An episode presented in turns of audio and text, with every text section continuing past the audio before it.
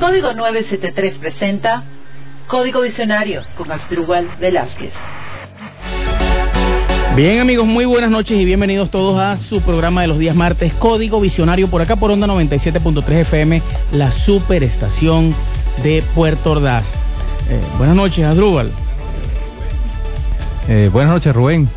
Eh, ¿Qué te parece? Hoy estamos bien preparados para el programa de hoy, tal como anunciamos temprano. De, de hecho, siento que estamos en unos pics. Sí, sí, sí, sí, ya estamos eh, ya estamos aquí en los pits eh, con, la- con nuestros amigos Luciano Nofrietti, Gerardo Soto representan el equipo, el team de Unexpo Fórmula SAE, hoy martes con nosotros. Esto es, eh, ustedes saben que nosotros hablamos de tecnología y vamos a traer tecnología venezolana, cosa que nos ha nos ha costado muchísimo conseguir tecnología venezolana ¿Cuánto- para hablar en este programa. Por- ¿Cuánto extrañamos esa etiqueta Made in Venezuela Hecho o en tecnología Venezuela. hecho, eh, Sí, sí, sí. tecnología creada, producida acá en Venezuela? Sí, sí, aquí tenemos los muchachos que nos van a hablar precisamente venezolanos. Eh, no son extranjeros de esta ciudad, gente de Guayana, de la UNEXPO. Eh, nos acompaña, como ya les dije, Luciano y Gerardo, no sé. eh, eh, Luciano, buenas noches, bienvenido. Bueno, muchas gracias por la invitación. Eh, bueno, estamos aquí para hablarles un poquito más de lo que es el- se trata el proyecto de una Expo Fórmula C. Eh, es un equipo, o una mejor dicho, una fundación sin fines de lucro que, bueno, nos encargamos de diseñar y construir un carro, un prototipo tipo Fórmula. Nos basamos en un reglamento que nos los da la SAE, que es la Sociedad de Ingenieros Automotrices. Muy bien. Ellos anualmente nos exigen diseñar e, in- eh, e innovar lo que son los carros. Es una competencia que se realiza en Michigan, es una competencia eh, a nivel internacional, participan alrededor de 120 universidades en promedio a nivel mundial, eh, donde nos exigen más que todo es la parte de diseño. Evalúan el carro estáticamente, vienen las pruebas de seguridad, eh, si cumple con las dimensiones del vehículo, más todo para ver si el carro es realmente seguro para llevarlo a la, a la pista. Sí, decirlo para eso tienes que seguir esa serie de, de- de normativas eh, y son las mismas para todos, Para todos. para los 120 participantes. Oye, qué bueno, ¿no? Y entonces, hemo- eh, la la Fórmula SAE Unespo ha participado cuántas veces? Eh, bueno, gracias a Dios ya hemos tenido tres oportunidades eh, de participar en la competencia. En el 2007 eh, fue la primera vez que participamos, fuimos como novatos y quedamos en el tercer lugar a nivel mundial. ¿Están escuchando? Oye, Esto es logro. tecnología venezolana. ¿Qué logro? Después tuvimos la oportunidad de, de ir en el 2008. En, el- ¿Participaron cuántos países? ¿Cuántos eh, a nivel...? en promedio son 120, pero 120 a veces, países. bueno, en la 2008, no, miento, en el 2011 tuvimos el número 113. En el 2008 140 creo que fue el, el- no recuerdo bien el número del sí, el 140 universidad. Y bueno, como ya les estaba diciendo, 2007, 2008 y el 2011 fue la última vez que el, el equipo tuvo la oportunidad de viajar y ¿Cuál fue el último resultado? El último resultado en la última competencia. Ya en el último resultado sí nos están evaluando, por decirlo, con el todo. Con los mejores, los mejores nos están y quedamos en el en promedio de 120 universidades, quedamos en el, en el lugar número 40. Número 40. Ok, bajó, bajó Sí. el rendimiento, bajó... No, pero eso lo vamos a mejorar, Sí, eso lo sí, a mejorar, Hay, que, hay que mejorarlo, hay que mejorarlo. Estimados oyentes, tenemos que decirles nuestra forma de contacto. Estamos en línea, si quieren comunicarse con nosotros o con los amigos aquí en el estudio es arroba visionario vía Twitter o arroba Rubén Bolívar para el programa de hoy de Código Visionario y estos visionarios. Yo lo veo como unos vis- visionarios. Eh, ustedes son estudiantes. Exactamente. Eh, tú eres, eh, tú Luciano eres eh, bueno, estoy estudiando ahorita ingeniería in- industrial. industrial. Y bueno, yo soy parte de ingeniería eléctrica. Somos porque nuestro equipo es un equipo multidisciplinario. Eh, no so- normalmente se cree que bueno son puros mecánicos porque es un carro, pero no necesariamente. El carro tiene digamos mucha parte eléctrica y electrónica. Por supuesto. Y bueno, entonces tenemos un equipo tanto industrial, mecánico, eléctrico electrónico, que son las especialidades que nos ofrece la universidad en la rama de la ingeniería. Pero tienen docentes también en el equipo. Eh, tenemos Parte de la digamos, universidad. el presidente del equipo es el, es un profesor de- del edificio de mecánica. Un profesor. Todo el, líder, todo el es el resto líder. del equipo es- son estudiantes. Exactamente. ¿Qué tal? De distintos semestres. Esto está bueno. Entonces estamos hablando de un equipo conformado por varias ingenierías. Estamos hablando de ingeniería industrial, eh, ingeniería mecánica, por supuesto. ingeniería eléctrica, ingeniería electrónica Y metalúrgica. y metalúrgica. ¿Cuál es el plan? ¿Cuál es el plan para este año 2015? Bueno, nuestra meta es construir el nuevo prototipo 2010 para competir en el año 2016 y queremos agregar algo que no se le ha hecho jamás a los vehículos del equipo. Sería avances electrónicos. Queremos hacer un sistema de cambios eléctrico-electrónico, depende de lo que nos logremos digamos, realizar. Cuando hablas de cambios eléctrico electrónico, ¿te refieres a un sistema, de cambio eh, que no incorpore la palanca de cambio ni, ni pues. usas el pedal de croche? Exactamente, sería ya botones o una palanca adaptadas al volante. También queremos hacer, digamos, un sistema de control de tracción. Eso sería colocar sensores en cada rueda, de modo que ninguna vaya más rápido que la otra. Y bueno, cualquier cantidad de mejoras que nos permita el, el año poder, poder realizar. Porque a pesar de que todo esto lo, lo podemos diseñar, el, no se trata nada más de diseñar, también se trata de construir y todo eso debe funcionar perfectamente al momento de la competencia. ¿De dónde salen los fondos para todo esto? Bueno, precisamente andamos en la etapa de búsqueda de aportes, de patrocinio y bueno, pedimos la ayuda de entes gubernamentales. Vamos a ver, la, la gente que nos está escuchando alguien que esté interesado en invertir en tecnología venezolana. Esto es un vehículo, esto es un carro, esto, esto ya tiene historia, ya han ido a competencias internacionales. Eh, a ver, yo tengo una cantidad de oyentes que probablemente les interese ayudarlos, patrocinar. ¿Qué, qué es lo que necesitamos? ¿Qué es lo que necesitan ustedes? Bueno, tenemos necesidades desde lo económico hasta lo material, porque, digamos, todo lo construimos en el taller las únicas piezas, digamos, compradas sería el motor y los cauchos. El resto, transmisión, suspensión, todo es construido y fabricado por nosotros mismos. hablas de que el motor, el motor es fabricado por ustedes. No, el motor es lo único que se compra. Además se compra ya el, motor es un motor ya comercial. Eh, sí, tenemos dos motores en lo que es el, los dos carros que tenemos disponibles. Tenemos un motor de Honda y un motor de Suzuki, 600 centímetros cúbicos. Tengo entendido que tienen una exhibición pronto, el fin de semana. Exactamente. La gente que nos está escuchando, que quieran ver este vehículo Expo Fórmula SAE, ¿dónde lo vamos a ver? este fin de semana. Este domingo 17 de mayo en el Autódromo Internacional Simón Bolívar. Y bueno, estaremos exhibiéndonos con el vehículo que de exhibición, el prototipo 2007, y eh, ahí, ahí los esperamos para que vean nuestros avances y nos, nos ayuden a crear un mejor prototipo. Yo creo que vamos a tener que pasar por allá, sí. Rubén, ¿sabes? No, los esperamos, los esperamos el domingo. Eh, entiendo también que tienen eh, cada...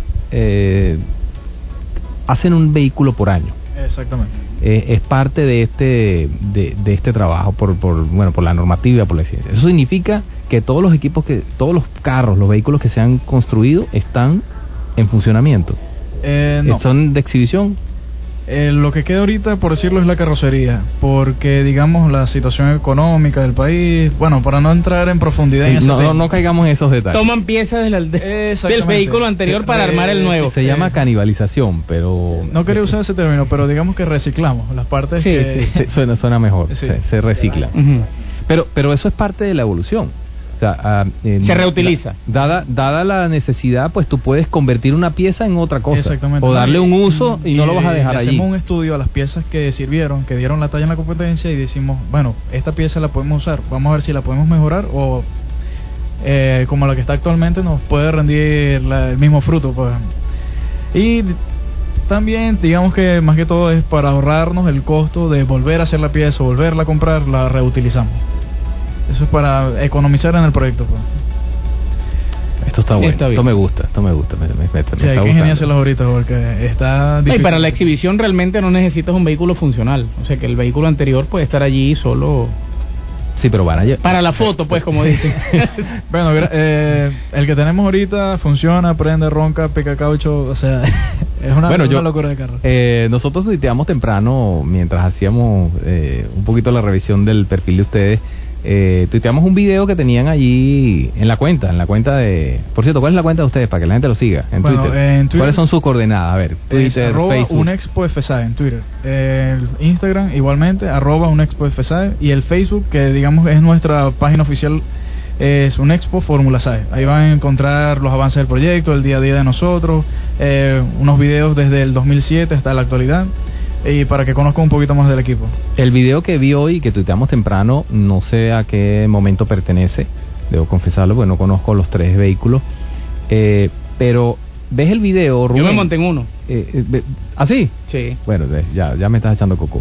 Eh, el asunto es que el video, el No lo manejé, no me dejaron manejarlo, pero, pero me monté y me hice la foto. Bueno, te hiciste la foto. A mí me va a tocar, ya tú vas a ver. El, el, el asunto es que el- en el video se muestra, eh, tú percibes compañerismo, percibes solidaridad. De hecho, ustedes lo nombran. Ustedes dicen Eso es lo- lo que respeto. sobra en el equipo, gracias Eh, a hay, Dios. hay- hay una, hay una serie de cosas que se perciben. Y esto significa que hay un equipo trabajando. Cuando digo equipo, hablo de cohesión dentro del equipo. Sí, bueno, eh, digamos que cuando llega un nuevo integrante al equipo, le decimos que más que un equipo somos una familia, porque uno va a la universidad y si tú tienes dos horas de clase, tú no vas a esas dos horas de clase. O sea, al momento, digamos que tú pasas más de 24 horas al día en la, en la universidad, pero la mayoría es en el taller. Uno va a hacerle clases al taller. Ajá, sale, vas a comer otra vez al taller. O sea, porque siempre hay algo que hacer. Y es como si estuviese, al momento que uno dice voy al taller, es como si voy a mi casa. Porque es, el- es nuestra segunda casa. Cuidado, no, si es la primera. Eh, eso es, eh, eh, eso es Sí. pasión. Es pasión. Eso es pasión. Yo me imagino que ustedes duermen allí, amanecen Nos allí. Ha tocado, sí, cuando hay jornadas de trabajo rudas, que de, ponte de exhibición o tenemos trabajo atrasado, eh, decimos, bueno, nos toca amanecer hoy, compramos comida, nos quedamos ahí toda la noche trabajando. En, la- en estas competencias, ¿qué, ¿qué factor es más importante? O sea, en el vehículo, mm, la velocidad, consumo de combustible, ¿qué es lo que eh, miden básicamente en estas competencias? Bueno, eh, ahorita le están dando mucho al peso lo que es el ahorro de combustible, o sea, el consumo. Eh, para ello, eh, digamos que hay ciertas normativas que hay que cumplir antes de comenzar eh, lo que es la, la competencia. Al momento de rodar el carro hay un pesaje, donde también hay un estudio previo donde te dicen cuánto consume tu carro. Pero más que todo, en sí es la parte de innovación. Como ya le había dicho antes Gerardo, todo lo que sea tanto de nuevos materiales, eh, innovación en la, en la electrónica del vehículo, que son lo que en real, realmente te da los puntos para la competencia. O sea, que van a, van a hacer hincapié en esos puntos. ustedes. Sí. Tienen O sea, que buscar hacer, hacer peso allí. Sí. O sea, de ser los mejores allí. Vamos a hacer- Más que una carrera es... O sea, Sí, digamos que hay un mal concepto cuando dice, mira, un carro tipo Fórmula, ah, son- ellos van a, a Estados Unidos, van a ponerlo como una pole, no, mentira.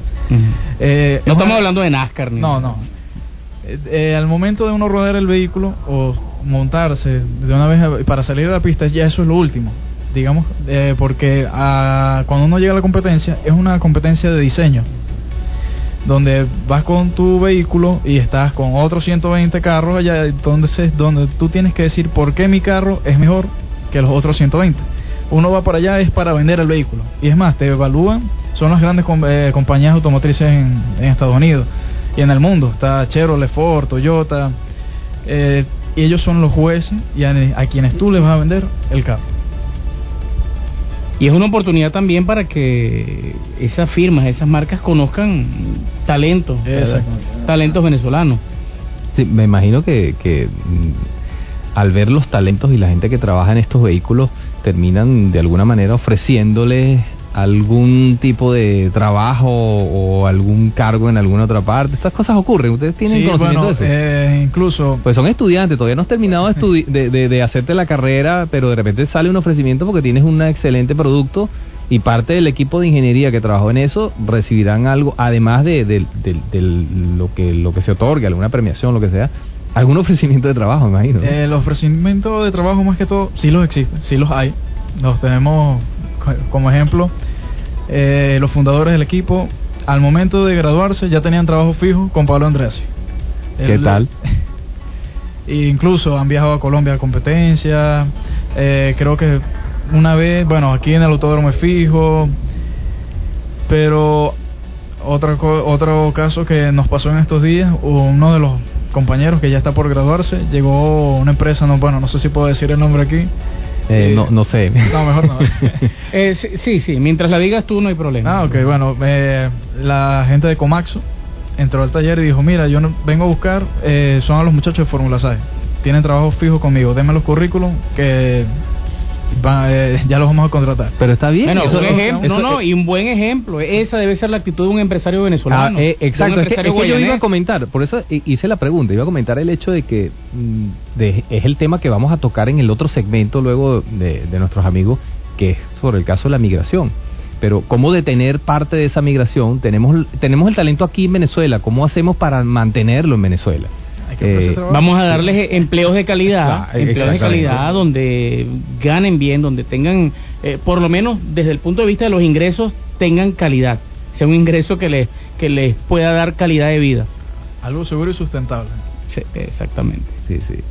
Eh, eso significa que además de, no necesariamente, digamos, para el apoyo directo del vehículo, eh, eh, si te ofrecen trabajo, te ofrecen un puesto ya al terminar de ingeniería y te quedas aquí, pu- ¿ustedes pueden seguir trabajando en el vehículo o Sí. ya se pierde? No, el, la SAE te da tres años de, de gracia, por decirlo así, pero ya estarías como asesor, no directamente como miembro del equipo. Y tienes el mismo privilegio, se puede viajar con el equipo, pero como lo dije, como asesor. Un asesor, un consejero, está bien, está bien. Eh, ¿Cuántas personas actualmente conforman ese equipo? Actualmente somos 20 miembros en el equipo, eh, asesores, vamos. To- todos los que han pasado por-. Claro, porque tienen asesores formales y los asesores que ya están despegados por, por norma. No, y siempre eh, nos los encontramos en la calle. Yo estuve en el, pro- en el proyecto, me voy a pasar por el taller para hablar con ustedes. Y se pasan y nos dan, mira, yo hice esto, pueden mejorarlo en tal cosa. Y ya, enseguida, se eh, vuelve a la familia, por decirlo. ¿Y qué ocurre al momento de decidir? Porque yo me imagino que esto es- este es un tema, eh, el tema que puede ponerle calor a la cosa allí en el grupo donde están ustedes. Eh, cuando van a decidir quién es el que maneja el carro. Porque mira, eh, todos, todos fuimos jóvenes y a todos a esa edad nos emociona el hecho de, oye, quiero ser yo el que maneje el vehículo. O sea, ¿quién, ¿cómo deciden quién es el que maneja el carro? Bueno, eh, es delicado. eh, Estaba esperando que dieran por votaciones o. No, no, no, en realidad es muy complicado porque eh, no tenemos ejemplo vivo así, por decirlo. Además, el piloto es el héroe. Y bueno, Es, la- es como la cara visible allí, el que está montado en el carro. ahorita. Es el que más sale en la foto. El que más sale en la foto. Ahorita hay tres pilotos, por decirlo así. Los que tenemos el honor de montarnos y manejar ese carro porque... O sea, que tú eres tenemos- uno de los pilotos. Sí. Tenemos el carro de exhibición que no te- lo tenemos sin ningún tipo de restricción. O sea, el Venturi se lo quitamos, escape libre. eh, le hicimos unas mejoras a la misión y quedó sumamente, pero si lo mejor que el que va a la competencia. Pues. Pero sale en la normativa. Eh, no, no tanto. Sí. Eh, aquí dijimos que íbamos a tomar este carro como para de pruebas, para enseñar a los muchachos más que todo la conducción de ese tipo de vehículos, que es mucho más celoso que un carro eh, convencional de, de calle. Pero es muy arriesgado, de verdad. Bueno, yo que he tenido la oportunidad de manejarlo, es difícil mantener el control en ese tipo de carro. Bueno, decimos por... Bueno, pregúntaselo a Pastor Maldonado. Sí. No, no, y- Tenías que nombrarlo. Bueno, no hay que hablar más No. de pastor. Una vez que, no, no se lo digo porque las primeras veces que manejamos el vehículo, decimos, bueno, ya, ya entiendo a pastor, porque es difícil ir a tal velocidad y visualizar las curvas y decir, así, hay que tener una, una velocidad mental muy, muy bárbara. Además que la responsabilidad de mantener la integridad tanto del vehículo como del piloto Exacto. es muy alta. Estás hablando de un, de un, de un equipo delicado. Esto, esto es un artefacto muy No, delicado. tocaste un tema sumamente delicado. Entonces, imagínate, tú, cualquier persona no puede ser un piloto que se monte en un vehículo de este tipo este, y haga cualquier cosa porque lo puede estrellar contra Sí. algo y, y- y, o sea, y hasta ahí Y llega el arruina el trabajo de todo un equipo. No, y ha pasado por, digamos, digamos no, ocurrió así. que la- las primeras noches, porque eso es otra cosa que el carro no sé qué tiene, le encanta rodar de noche, en la mañana se pone obtuso, por decirlo así. no le gusta la humedad No. mañanera. Eh, solamente tres personas le han lo han dominado por decirlo así porque le dimos la oportunidad a otros a otros miembros y lo montaron sobre la acera eh, Ay. huecos que veían pasar por los huecos entonces digamos no ahorita lo que por el momento hay tres pilotos nada más y por eso también es por el carro vamos viendo quién tiene en realidad el talento para sentarse y decir bueno yo voy a pilotear lento y, y- y esa responsabilidad. Es que yo me lo estoy imaginando. o sea, Sí. ta- también me estoy imaginando cómo sería rodar ese carro por las calles de esta ciudad. cosa Eh, que sé que no lo hacen, pero... No se puede. Eh, Pues, primero porque es muy bajo. Son eh, Del chasis al suelo son 3 centímetros. Eso, eso es- un no puede perfecto. superar, no puede Ah. superar ningún policía acostado. No, hay ningún- obviamente No, no. O sea, digamos que ese es nuestro límite. Al llegar al policía acostado, créeme que ahí nos detenemos. no, no podemos sobrepasar. Sí. Sí, te hay que dar la vuelta, hay que devolverse. Oye, qué bueno. Eh, yo, yo pensaba... ya, por- ¿Tiene marcha atrás? El, el- No. no, No, no, no tiene no, marcha atrás. Es un- el motor de una moto, caja de una moto, Sí. o sea, son 6 velocidades totalmente para... O sea, eh, Eso te iba a preguntar, vamos a hablar un poquito de esos aspectos técnicos. De repente alguien nos está escuchando, bueno, un vehículo fórmula, pero ¿de qué tamaño es el carro? ¿Cómo es? Sí. Eh, ya sabemos que es bajito y tal. Estás hablando de un motor de una moto, pero ¿qué especificación es ese motor? ¿Es un motor cuatro Eh, tiempos, cuatro cilindros? El reglamento de la SAE nos permite ahorita usar como máximo un motor eh, cuatro tiempos, o puede ser dos tiempos también, pero el límite son 600 centímetros cúbicos. Eh, nosotros tomamos el máximo porque es el que eh, mejor rendimiento nos brinda, más que todo porque ellos nos dan una restricción, que es el Venturi, es una por donde fluye el aire y por ahí tiene una entrada, son de 20 milímetros y eso le resta mucha potencia al motor y es más que todo una medida de seguridad. Esto para que no, digamos, para mantener un control en la pista y no nos matemos eh, todos esos pocos estudiantes ahí manejando allá. Eh, lo, como dice, ya el tope es ese motor, el que tenemos ahorita, bueno, ya Gerardo les había dicho, te- tenemos un Honda. El tope en cilindrada son 600 centímetros 600 cúbicos. centímetros. Ese es el tope. Eh, tenemos el, un Honda 600 de una CBR RR y un Suzuki GSX también de 600. Y motor es bastante costoso. Un Muy motor costoso, de, de una moto de ese tipo es bastante costoso. Y las dimensiones del vehículo también están dentro de un estándar. Están, están estandarizadas. Eh, comparando esas dimensiones con carros de otras fórmulas, eh, ¿qué, ¿qué tanto son esas diferencias? Bueno, si nos vamos a lo que es Fórmula Ford o un Radical, eh, son más pequeños. O sea, el de ustedes es más pequeño. Sí. Imagínate, el, el Radical su- usa un motor 1000, nosotros un 600. Te podrás imaginar la relación peso-potencia se dispara. Pues, Se va, sí. hace caballito. Ujú. Créeme que, que sí, sí, sí lo hace. Oye, eh, eh, esto yo siempre sigo pensando siempre en lo mismo, ¿no? Vuelvo a caer el tema mm, al que to- tocamos al principio. Yo escucho a estos chicos hablando. Aquí está Luciano y está Gerardo. Son estudiantes de la UNEXPO acá en Guayana, eh, que se van a graduar de ingeniero y que tienen están en un país donde la situación requiere gente y talento como ustedes. Entonces voy a hacer una pregunta personal, te voy a hacer a ti, Luciano. Aún cuando estás, que tu experiencia actual es la del carro, eh, y esto tiene que ver con el, el segmento que viene posterior. Eh, ¿Piensas realmente que hay, eh, hay suficientes cosas que hacer en Venezuela para quedarse en Venezuela? En el- en- en- específicamente en el área en la que están trabajando. Y no tener que pensar en que vas a migrar o, o te quieres ir o buscar otras fronteras. Eh, ¿Cómo lo ves? ¿Cómo lo ves ahorita en la situación en la que Eh, está? cosas por explotar en el país, sí, mucho más en la situación que nos encontramos ahorita. Eh, hay mucho que recu- recuperar y mucho que innovar. Y para eso está, estamos estudiando ingeniería, para ingeniárnosla, sacar adelante el país. Pero, con la otra pregunta que me haces, eh, lo que veo yo como estudiante, que no hay apoyo. Y es por eso que muchas de las, aparte de apoyo, eh, la sustentabilidad, eh, bueno, no sé si, si quieren que siga tocando ese tema. Mm, No, no, puedes hablar lo que tú quieras. La, la realidad que se encuentra ahorita el país, que no hay un apoyo en el cual nos garantice a nosotros una estabilidad, eh, una seguridad para poder crecer en el país, o sea, echar raíces, tener una familia. Muy y es por eso que la mayoría de las personas están... ¿Y, y tú. Gerardo? ¿Qué, qué, qué- qué- cuál es tu posición al respecto? Bueno, personalmente yo creo que a pesar de cualquier dificultad, no hay mayor motivo para quedarse que mejorar, recuperar y digamos crear lo mejor que la mejor idea de país que podamos hacer nosotros mismos los venezolanos, porque si nacimos aquí es por algún motivo y si estamos en la capacidad de hacerlo, hay que ayudar al país de cualquier manera que no sea posible. Tengo dos visiones de dos personas en el mismo equipo y las veo eh, algo distintas, ¿no?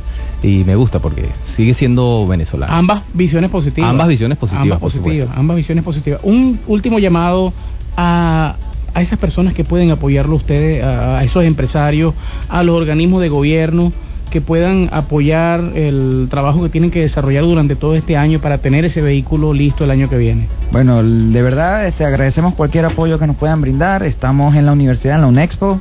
Nuestro taller está abierto las 24 horas del día para el que quiera llegar y... ¿Cómo contactarlos?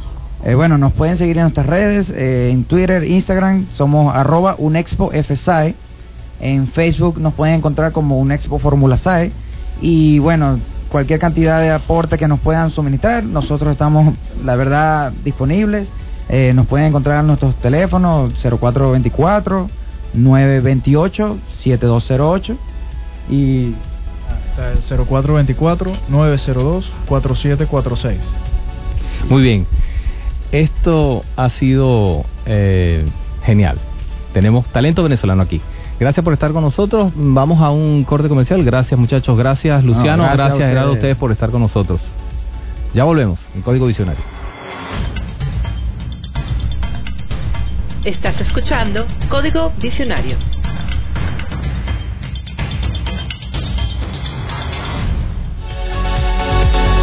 Buenas noches a los que se están incorporando. Esto es Código Visionario. Estamos de vuelta.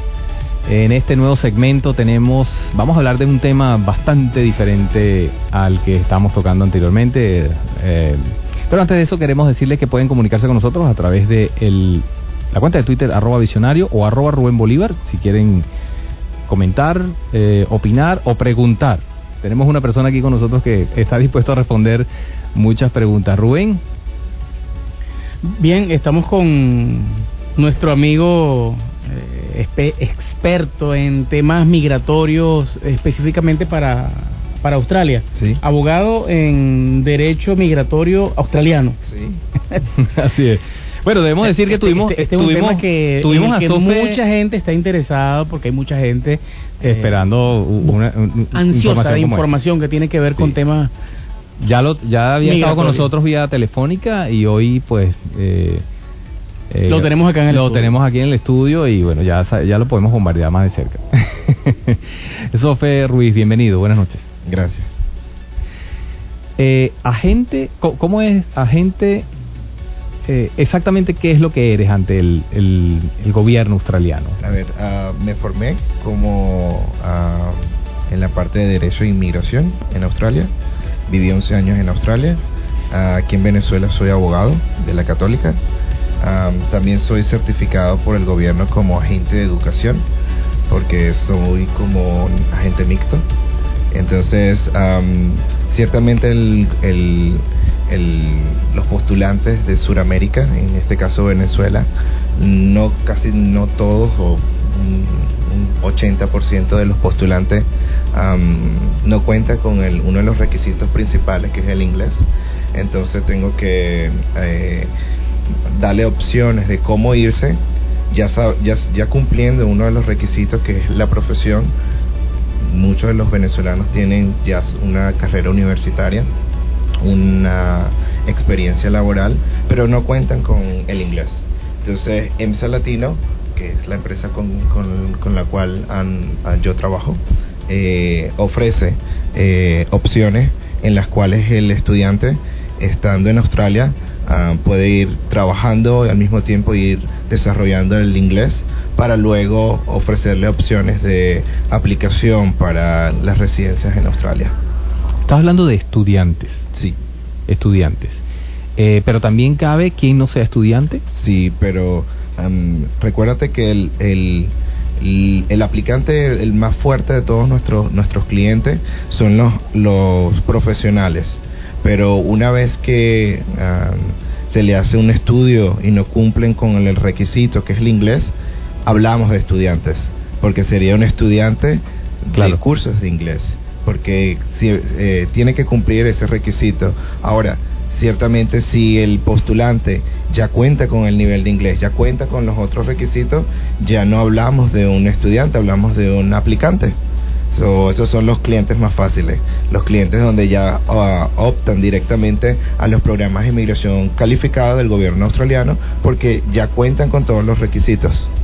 Eso significa que hay un procedimiento establecido Sí. eh, para hacer esas calificaciones o esas puntuaciones. Eh, ¿cómo, ¿Cómo se hace? Alguien que no sabe, las personas que nos están escuchando, ¿cómo, cómo sería para ellos un proceso eh, de entrada o, intentar postularse? ¿De qué se trata? ¿Cómo se hace? ¿Cómo se hace? El gobierno ah, australiano ah, tiene un programa uh, de inmigración ah, que ya tiene seis décadas, uno de los más avanzados del mundo, en la cual el gobierno eh, establece un programa en el cual ellos dicen no te tienes que casar con un australiano o una australiana, no tienes que ser hijo o hija de un australiano, vamos a dar una opción para aquellos que quieran postularse a la residencia australiana siendo profesionales.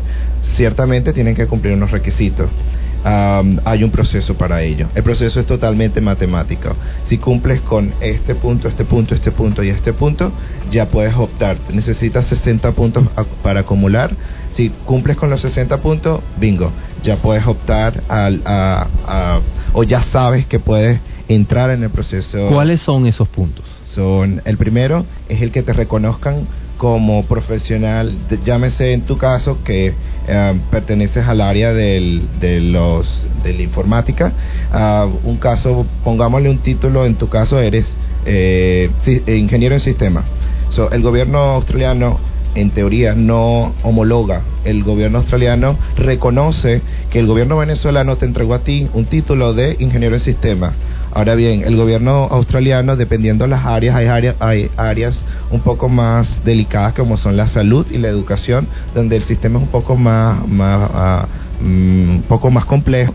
Son áreas más críticas. Son áreas más críticas para el gobierno, pero áreas como la tuya, por lo menos, am, en tu caso, quien te reconoce a ti, no te homologa, te reconoce tu título de ingeniero, llámese de la UNEXPO o de la, de la UNEC, ah, te dice, eh, bueno, a ver, eres ingeniero de una universidad reconocida por el Ministerio de Educación Superior venezolano. Ah, bueno, ahora enséñame cuál ha sido tu experiencia laboral y, y no todas las, las escuelas o la- los colegios profesionales piden inglés. En tu caso, que eres eh, en el área del IT, no pide, la Australian Computer Society no pide un inglés como requisito, ah, pero ya eres ingeniero, o sea, ya eres ingeniero en sistemas, un caso. Ah, entonces, No necesita hacer equivalencia. No, ese, ese es un paso No, que no no, tiene... áreas. no, a diferencia de los- la mayoría de los países, llámese europeos, donde puedes ser ingeniero, pero para ellos no eres ingeniero, así hayas hecho cinco años aquí en Venezuela. Australia dice, no, a ver, yo reconozco que el gobierno venezolano, bajo los estándares, los estándares de su país, él es ingeniero. Am, hay ciertos casos, por ejemplo, un ingeniero mecánico. Un ingeniero mecánico no lo hace a través de la Australian Computer Society, lo hace a, través de Engineers Australia, el Colegio de Ingenieros Australiano, en donde ellos le dicen, a ver, este es tu, tu academic eh, background, tu parte académica, eres el título de ingeniero de la UNEXPO, de mecánica, pero vamos a hacer algo te voy a pedir que me compruebes a través de tres ensayos de que tú eres ingeniero mecánico, cómo, cómo pusiste en, funcionamiento, cómo aplicaste los conocimientos de la ingeniería mecánica eh, enseñado en Venezuela en, en, tres áreas o tres proyectos que en tu, en tu día a día como ingeniero en tu trabajo hayas hecho. Pero el, el Colegio de Ingenieros Australiano sí te pide el inglés como uno de los requisitos. Luego de que te reconozcan como lo que eres, ah, pasa al segundo, al segundo ah, paso del proceso, que es donde el gobierno dice, ok, ahora necesito saber si ah, ya la cuota o alicuota de tal profesión ya se cumplió o no se ha, no se ha, ha llenado. Por ejemplo, necesitamos mil ingenieros mecánicos todavía quedan cupos. Bueno, a ver, entonces tú aplicas, te mandan la invitación y ya con, con, esa, con ese pase ya puedes pasar al proceso de aplicación de residencia. Este proceso, ah, último proceso, ya es aplicar a la residencia como tal. Ya, Pero ya estás en territorio australiano, ya estás y, allá. la- y como quieran. Si lo puedes hacer fuera, lo que lo puedes hacer fuera. Si lo quieres hacer dentro, lo haces dentro. Son, son- no, no lo puedes hacer eh, dentro o fuera.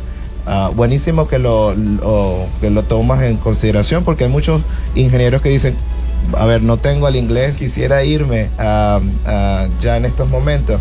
Ciertamente ah, se pueden ir y ah, estando allá como una visa estudiante pueden desarrollar el inglés estando allá postular al proceso. O sea, digamos que la, la visa prácticamente se te otorga de inmediato es porque, porque precisamente vas a estudiar el inglés y vas a trabajar. Son dos procesos eh, diferentes. No confundamos lo que es el, el, el- el- la visa de estudiante con la visa de residente. Son No, pero estoy hablando del caso, solamente se te otorga esa visa de estudiante porque vas a ir precisamente a aplicar con el idioma. Sí, como ya está no, el, eh, tu, tu, tu visa o categoría de visa es estudiante, se te está diciendo, a ver, voy a, te- se te otorga una visa de estudiante porque cumpliste los requisitos de la visa de estudiante.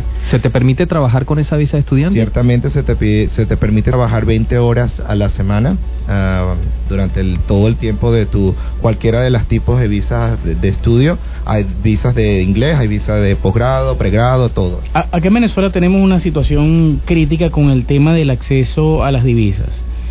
Esas 20 horas semanales de trabajo le permitirían a un venezolano eh, mantenerse, sustentarse allá mientras transcurre el tiempo eh, necesario para que su, su residencia allá sea absolutamente legal. Ok, ese es el, el como el paradigma ah, marcado aquí en Venezuela, desgraciadamente, o la situación ha sido así, que la mayoría de los venezolanos siempre han optado países como Norteamérica, Canadá, Europa, donde ciertamente no estás permitido trabajar. Australia ciertamente te permite trabajar, ese es un súper beneficio, lo cual ah, un, un- la hora promedio o la hora, vamos a hablar de la hora legal, ¿cuál es el mínimo? ¿Cuál es el salario mínimo venezuel de, perdón, australiano? El salario mínimo es por hora, son 16 dólares australianos por hora. ¿Cuál es el salario promedio? Estamos hablando de 22 horas, 22 dólares la hora. Eso, si lo calculamos, a, digamos, a 20 horas ah, por 20 dólares promedio, vamos a hablar de unos 1.600 dólares. Eso te cubre todos los gastos tuyos.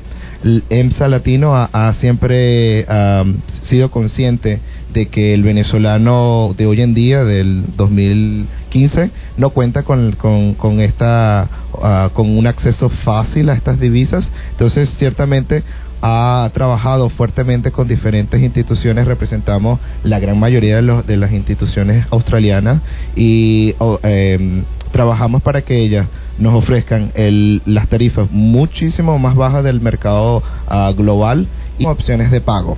La, un, digamos, un 70%. ¿Estás, estás hablando de, de algún tipo de preferencia para el, para el venezolano que va a migrar a Australia? Sí, ciertamente, eh, gracias todavía, que todavía somos nivel 1 para ciertas categorías de visa, créanlo o no, así teniendo la situación como está ahorita, pero Australia todavía cataloga el venezolano, el est- estudiante como un venezolano nivel 1, eso es uno de los, de, estamos comparando Venezuela con países como europeos, países, a todos los países europeos, países eh, como Norteamérica, Canadá, a mm, eh, todos los de Escandinavia. So- so- eso es una, un- un- todavía estamos en un- una buena O sea, posición. significa que la, la preparación y la educación del venezolano es buena.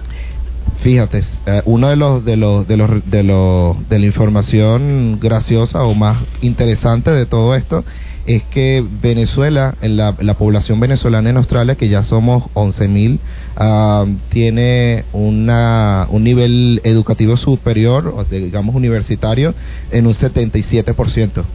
Eh, a diferencia que el, el australiano común, que es nada más 60%. Entonces, el venezolano que está viviendo en Australia es un venezolano profesional en un 77%, que es el, eh, un 16 o 17% encima del promedio de la población australiana.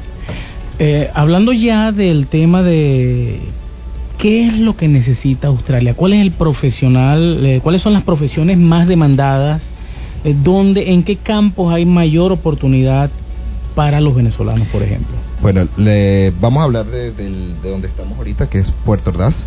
Puerto Ordaz es eh, cuna de, la, de grandes eh, ingenieros, eh, una población eh, universitaria o profesional en- en- enmarcada en lo que es en las empresas básicas, eh, con una, una experiencia laboral muy vasta.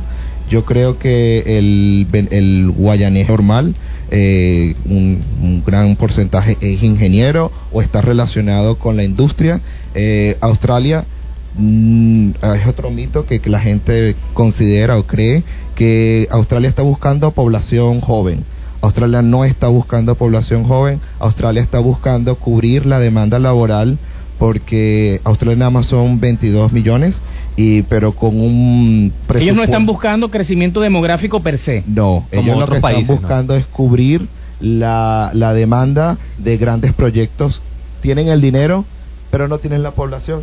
Entonces necesitan cubrir, es eh, llenar Australia de profesionales que cubran para incrementar la capacidad productiva de Australia. No necesitan incrementar la población. Por eso se... se si, eh, si mm, el aplicante que, desee buscar información de cuánto es el empleo o cuál es el número de, empleos vacantes para su profesión y quieran desear o- eh, confirmar esto, lo pueden chequear en E seek.com.au, que es como el boomer, el, el, el buscador de trabajo ah, Dentro de Australia. dentro de Australia, Ah, seek.com.au, que ahí tú colocas por lo menos eh, ingeniero eléctrico. Bueno, un ingeniero en, en- de- en esa área, la- ahí te dice cuánto necesita Australia eh, el día de, de hoy a tal hora. Entonces te dice, y los, los índices normales son de mil y pico al mes. O sea, eso ya Al mes. está- al mes. Eso no, esos son números. Y, y en un solo, en una sola en una sola categoría. ingeniería. ¿Qué ciudades de Australia son las que más demandan profesionales? Eh, depende. Ah, por lo menos está lo que es, es Sydney, donde están la Porque mayoría. eso, eso es un motivo de preocupación cuando al venezolano le hablas de Australia. Muchos piensan, En oye, me van a mandar una estepa australiana en el medio, en el centro de Australia, donde está, estoy, le- además de estar muy lejos en Australia, Mm. estoy lejos de, de- de los núcleos urbanos importantes, Sydney, Canberra, eh, Melbourne, eh, me mandaron al centro de Australia. Ok, Eh, eso no mm, es, es- es gracioso, pero la mayoría del, para la- los, de los profesionales desean que estar en las ciudades grandes grandes eh, en- en números de población y el venezolano donde están la mayoría de los de los de los aplicantes principales son Melbourne, Sydney y, y Perth. Perth es una de las ciudades mineras más grandes como Puerto Ordaz. Tocaste un tema, hoy me preguntaba alguien, sabiendo que venías al programa, eh, una persona que trabaja en Ferrominera. Sí. Eh, me decía, pero yo estoy en el área de, de, de trenes, planificación. o sea, cre- eh, eh, por ejemplo, para una persona en ese caso, Pues fíjate, lo que es la parte de, de- de minería, eh, Australia es uno de los, de los principales exportadores de hierro a nivel mundial, es uno de los principales ah, exportadores de materia prima minera en, en lo que es todo el área del hemi- el hemisferio el Pacífico. Ah, pues entonces grandes industrias o grandes corporaciones, digamos Río Tinto, que es una de las mayores exportadoras a nivel mundial en mineras, eh, requiere eh, personal calificado tanto desde el mecánico de grandes tractores hasta la persona de logística que lleva el material ferroso hasta los puertos ah, eh, por lo menos Western Australia, que es Perth, toda la, el- esa área del, oeste australiano, requieren, eh, se están abriendo grandes eh, planes para hacer todo lo que es el sistema eh, de eh, trenes que lleven el, el, todo el, el mineral desde, desde el desierto de Australia hasta la costa australiana. Entonces, ciertamente, ese, esa Hay persona- oportunidad entonces para las personas que solo tienen lo que llaman skills, o sea, solo Destreza en cualquier destreza Por lo para plomeros, un plomero, por ejemplo, un carpintero tiene carpintero, oportunidad. Todo lo que son eh, eh, oficios. Tenemos poco tiempo, pero Vale. háblanos del caso, de un caso que también eh, le interesa a muchos venezolanos, que es el caso de los emprendedores. Emprendedores en cualquier área. Eh, personas que quieren ir allá y montar una franquicia o personas que quieren ir a montar una empresa. O sea, estás eh, hablando de, no el típico empleado, sino un empleador. Un, empleador, generador una de- persona de- que va a generar empleo. una persona que quiere montar allá una empresa de software, una empresa eh, de desarrollo de nuevas tecnologías, o una arepera, por ejemplo. Tengo conocimiento de una arepera muy exitosa que, que está funcionando allá en un mercado. Sí. eh, Ahora, te voy a explicar, te voy a dar un, ya eso es ya más mi pensamiento, no es algo que te voy a decir en la parte profesional, pero te puedo decir que que más fácil de conseguir la residencia sin invertir millones de, dólares o la moneda la, la moneda de ese país que sea a través de tu destreza. Si tú cumples con una destreza, un nivel de inglés, ya puedes aplicar a la residencia, ya estando de residente, quieres emprender cualquier empresa en cualquier área, pues te sale mucho más económico conseguir una residencia sin gastar millones de, de, de llámese bolívares o dólares, ah, en fuera de, de- en ese país a través de tu destreza, tu- tus conocimientos, tu título universitario y todo eso. pero no hay un programa específico para Sí emprendedores. hay, desgraciadamente, lo- los- los montos a invertir no, no es la población general venezolana la que hace La que este tiene tipo acceso a ese tipo de inversiones. Esto no es, no se puede comparar. eh, o sea, no eh, puedes ir a montar un software, por no, ejemplo, que es una se- inversión relativamente pequeña. Sí se puede, pero sería un como eh, tenías, tendrías que demostrar a Australia que tu proyecto eh, tiene una capacidad de una proyección económica bastante fuerte, fuerte a futuro, tienes eh, clientes muy potenciales, entonces es dependiendo cómo se monte la, la, la figura.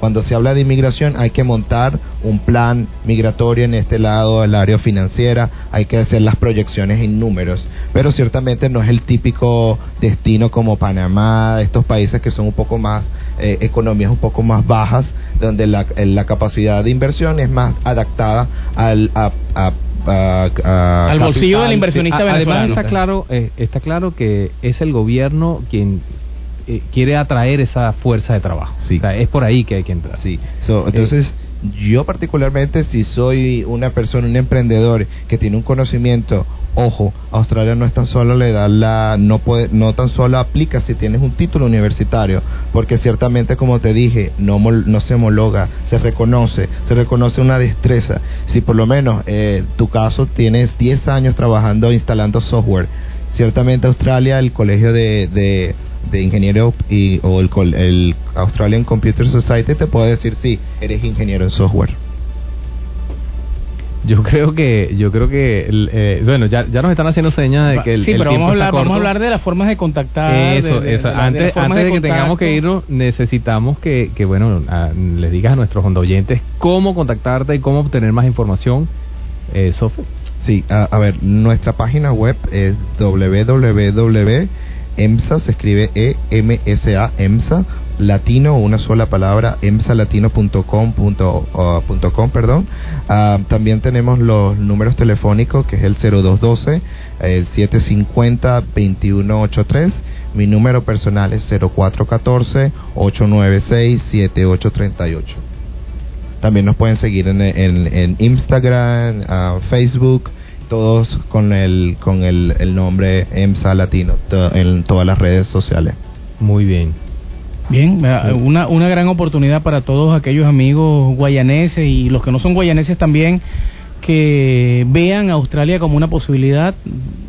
Tienen ya Además, una forma tantas- de con tantas acercarse. facilidades, yo con- creo que hay muchas vale facilidades, pensar- muchas pensarlo. oportunidades para, sobre todo para los profesionales y las personas que eh, tienen skills, habilidades y pueden desarrollarlas allá en Australia. Hay una oportunidad.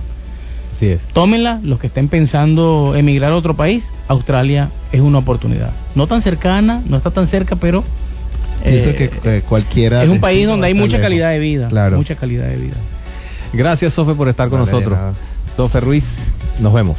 Esto es Código Visionario. Hasta el próximo martes. Es parte de tu vida, te acompaña a cada lugar. Vives envuelto en ella, en cada dispositivo, en tu casa o en tu auto. No hablas de ella, pero la usas, la tocas, la sientes es la tecnología. ¿Cuál es el último avance? ¿Cuál teléfono comprar? ¿Es falso ese video de Facebook? ¿El espacio? ¿Realidad o ficción? ¿Quieres saber más? Sintoniza Código Visionario todos los martes a las 8 de la noche por Onda 973, la superestación. La tecnología no espera.